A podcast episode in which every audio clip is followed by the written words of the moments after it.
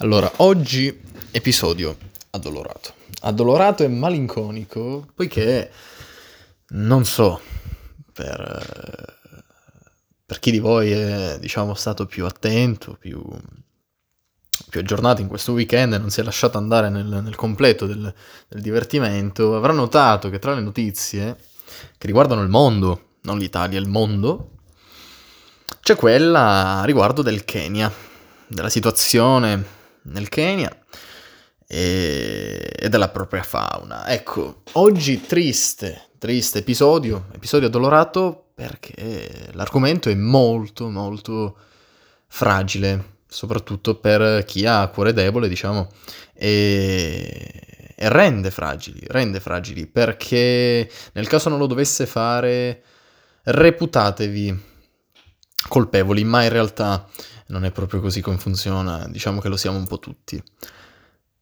Anche se ci sono delle peculiarità.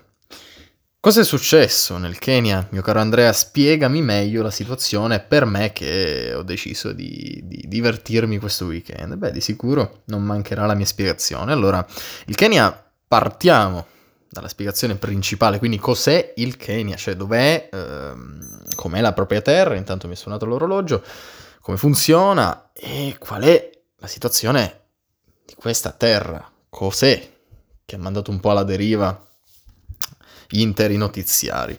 Allora, il Kenya è innanzitutto uno stato dell'Africa orientale, confinante con l'Etiopia e il Sudan, oltre che alla Tanzania e anche vari altri paesi. Diciamo che è affiancato dall'Oceano Indiano, quindi ha una parte di sé che è bagnata dal, dall'acqua, con capitale Nairobi, Nairobi che molti conosceranno per la serie Casa di Carta, fantastica, fantastica, e eh, oltre che essere situato nell'Africa orientale, ovviamente è attraversato dall'equatore, pertanto ci sono climi molto molto caldi, molto molto tropicali, potremmo dire, anche desertici, e presenta climi eh, effettivamente in realtà anche molto vari, nel senso che nel suo comunque, se per la maggiore è vero che siano tropicali, nel suo ha qualche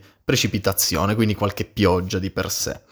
Nel centro-sud si trovano infatti aree, all'interno del Kenya ovviamente, con boschi e savane, quindi foreste e anche savane. Savane dove, come tutti sappiamo, nelle savane sono presenti animali come le giraffe, come le, za- le zebre, e giustamente eh, girano, girano in quelle zone, no? Quindi è quello il loro habitat. E fin qui ci siamo. Ma eh, il problema qual è? Il problema qual è? Che queste, che queste terre, queste savane, queste, questi boschi, queste foreste, una volta erano popolate da animali, dalla fauna, piene zeppe di esemplari viventi che si nutrivano, e oggi, oggi non lo sono più. Oggi, oggi la situazione è cambiata. Ed è, ed è più corretto, sarebbe più coerente dire non oggi, ma nel corso degli anni. Nel corso di questi tre anni, nel preciso. Questo paese è stato ed è continuamente e quindi attualmente colpito dall'espansione umana, sia in ambiti di sviluppo, quindi industriali, e ovviamente la causa risale in automatico, perché quando si parla di industria voi dovete subito correlare, eh, correlare, correlare all'industria il riscaldamento globale. Ovviamente questo riscaldamento globale influisce, come tutti sappiamo, nel lungo termine alla Terra stessa, influisce negativamente su noi per giunta, ma ce ne freghiamo, perché noi esseri umani siamo bravi in questo. E ovviamente i primi che muoiono, i primi a sacrificarsi sono sempre gli animali. Quindi il problema di questo paese, mio caro Andrea, è l'essere umano? No, beh, oh mio Dio, non è proprio così. Il problema del mondo è l'essere umano in realtà.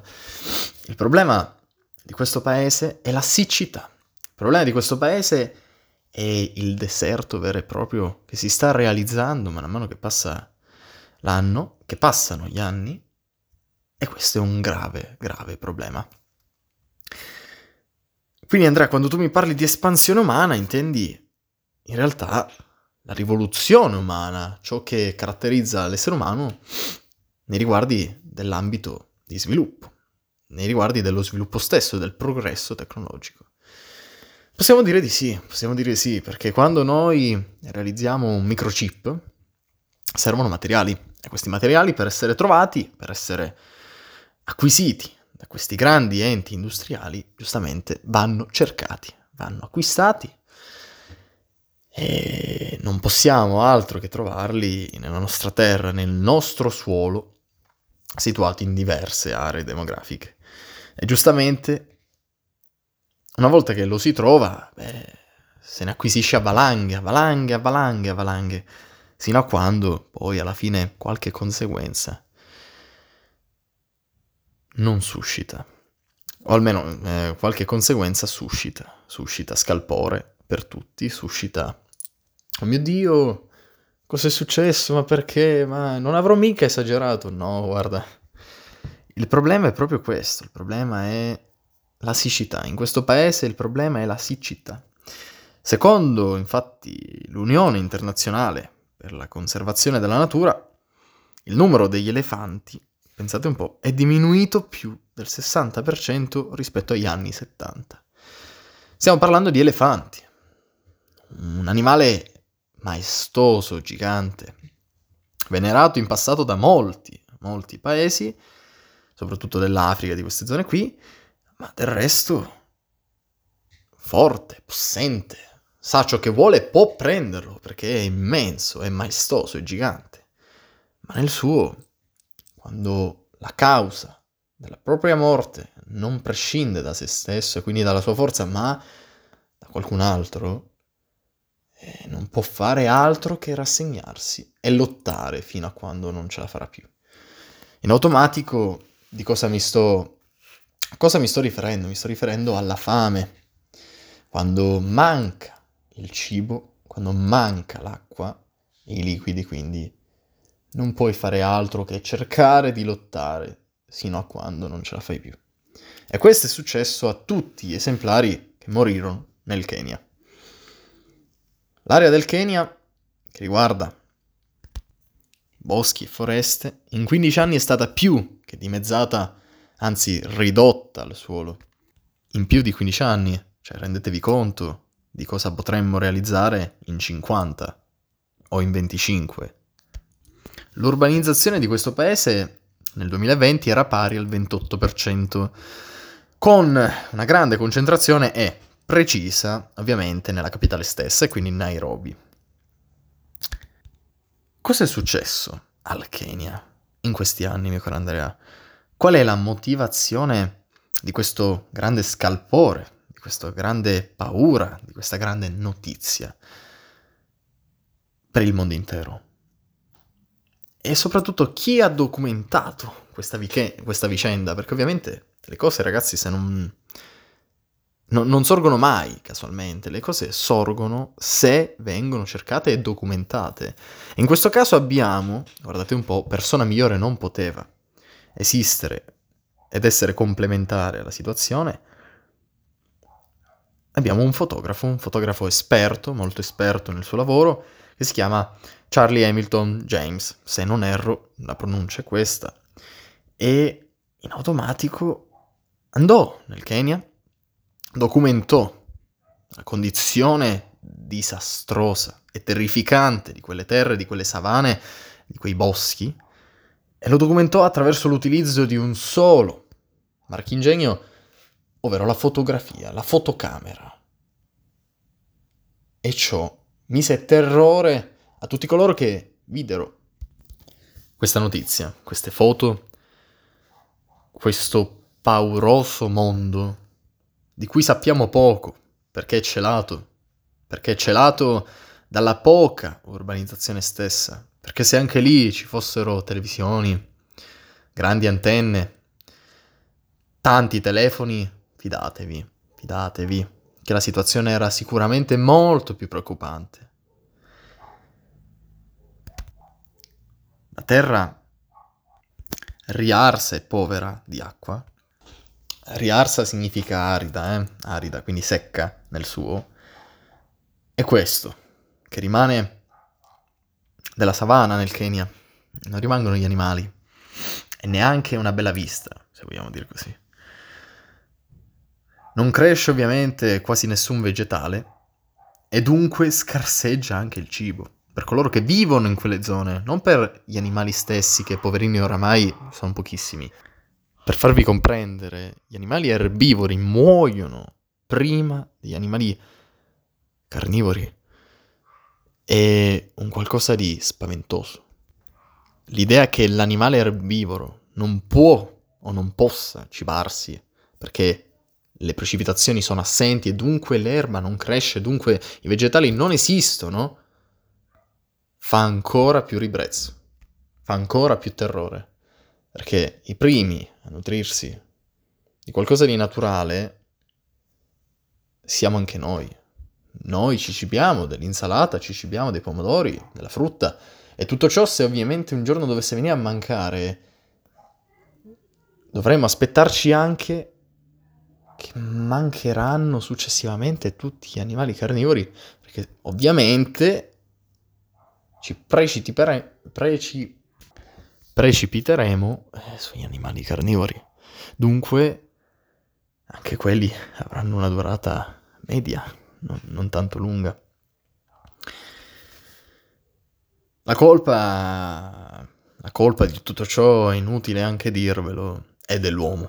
La colpa è dell'uomo come sempre, se non del tutto, perché i mutamenti climatici esistono, esistono. Di sicuro i mutamenti climatici non sono la causa principale, non sono la definizione o la legge o dogma della situazione delle circostanze del Kenya, nell'effettivo. Il riscaldamento globale sta causando le, con- le, prime conseguenze di un voluto dilungamento e aumento nel tempo, di un voluto voluto da chi? Dagli industriali, dalle industrie, da, dalle multinazionali, da noi che consumiamo e quindi eh, ovviamente creiamo domanda a tutto questo ciclo e facciamo sì che non finisca, che non finisca. Voi e mucche hanno divorato tutta l'erba che ancora era riuscita, diciamo, a sorgere in quelle terre, nonostante le scarse precipitazioni e non hanno lasciato nulla, e dico nulla, ai bufali, alle gazzelle e agli altri, ovviamente, ruminanti, e quindi coloro che masticano per due volte generalmente qualcosa di vegetale. Ma eh, in questi rientrano anche gli animali più comuni a noi, il bue, la pecora, anche la mucca se non erro. Vengono soprannominati ruminanti. In questo caso selvatici ovviamente. Si stima che solo quest'anno, pensate un po' solo quest'anno, siano morti 2,5 milioni di casi di bestiame e i loro scheletri ovviamente sono stati abbandonati uno sull'altro nella savana, riarsa. Il fotografo Charlie, in questo caso, documentò tutto e le fotografie sono disponibili online se voi Oggi stesso dovreste cercare Kenya, situazione, fauna, eccetera, eccetera. È terrificante, è terrificante. Io stesso voglio fare un episodio su tutto ciò perché è intollerabile una condizione del genere. Un mondo così io non lo voglio, io non lo voglio. E non oso neanche immaginare la fatica con cui stanno vivendo gli abitanti di quella terra non è documentata. Non è documentata perché ovviamente non è conveniente, giusto? Eh. Sapete soltanto che ovviamente gli interessi economici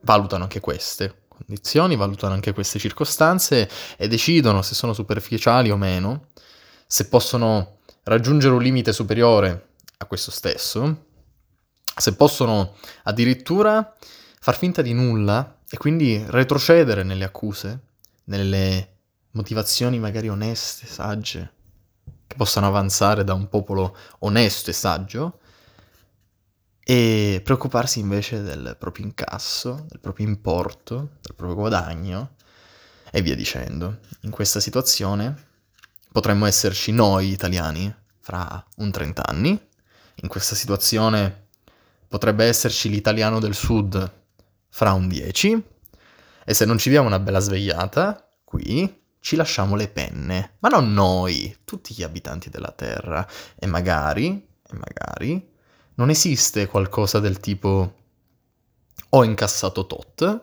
ma esisterà qualcosa del tipo oggi si fa la rivoluzione. Cerchiamo di non arrivare a quel punto, perché un giorno, quando arriveremo a quel punto, e quel giorno si avvicina sempre di più in questa direzione,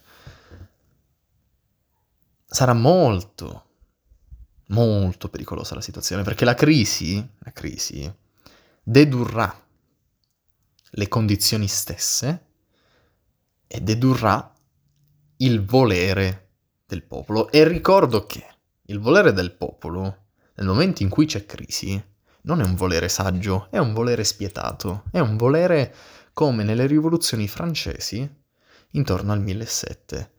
Ovvero, ammazzo chi mi capita, ho il forcone, sono contadino, mi sento intelligente, vado in giro e quel che mi dà fastidio li tiro giù, li tiro giù, li mando, li mando al paradiso, all'inferno dove meritano. Cercava di non arrivare a quel punto. Del resto, ripeto, l'Italia potrebbe essere il Kenya fra vent'anni. Diamoci una svegliata, cazzo. Diamoci una svegliata. Scusate il termine, ma quando ci vuole ci vuole. Diamoci una svegliata. Bene, io con questo concludo l'episodio. Sono amareggiato. Amareggiato perché non è, non è, una, non è una notizia per nulla bella.